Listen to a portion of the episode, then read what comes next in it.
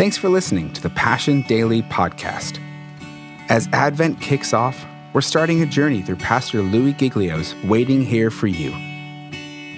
No matter what you're waiting for this Advent, our prayer is that through these short devotionals, you'll draw closer to the God who is always working on your behalf. For the full audiobook or to pick up a physical copy of Waiting Here for You, head to passionresources.com.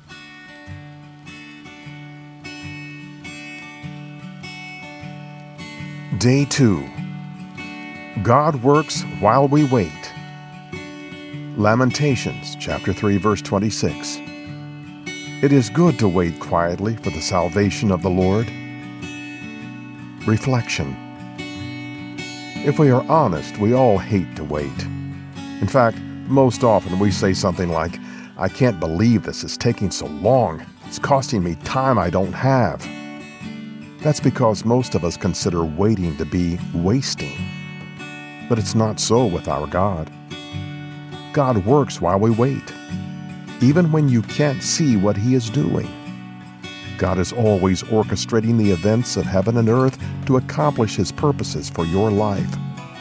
Trust in His unfailing love, love that moved Him to send a Savior from heaven to restore and rescue you. God's plans for your life will not be thwarted. Wait patiently, knowing that waiting is never wasted when you are waiting on God. Meditation Come, thou long expected Jesus. Come, thou long expected Jesus, born to set thy people free. From our fears and sins release us. Let us find our rest in thee. Israel's strength and consolation, hope of all the earth thou art dear desire of every nation, joy of every longing heart. Born thy people to deliver, born a child and yet a king, born to reign in us forever. Now thy gracious kingdom bring. By thine own eternal spirit, rule in all our hearts alone. By thine all sufficient merit, raise us to thy glorious throne. Charles Wesley, 1707 to 1788. Prayer Father, I am here waiting for you. My heart and hands are open to your purposes and plans for my life.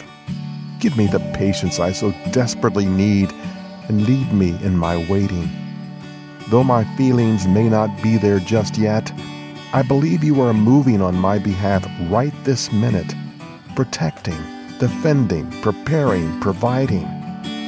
Give me a grace to keep trusting in you in the face of the gale force of winds of doubt that are blowing all around me.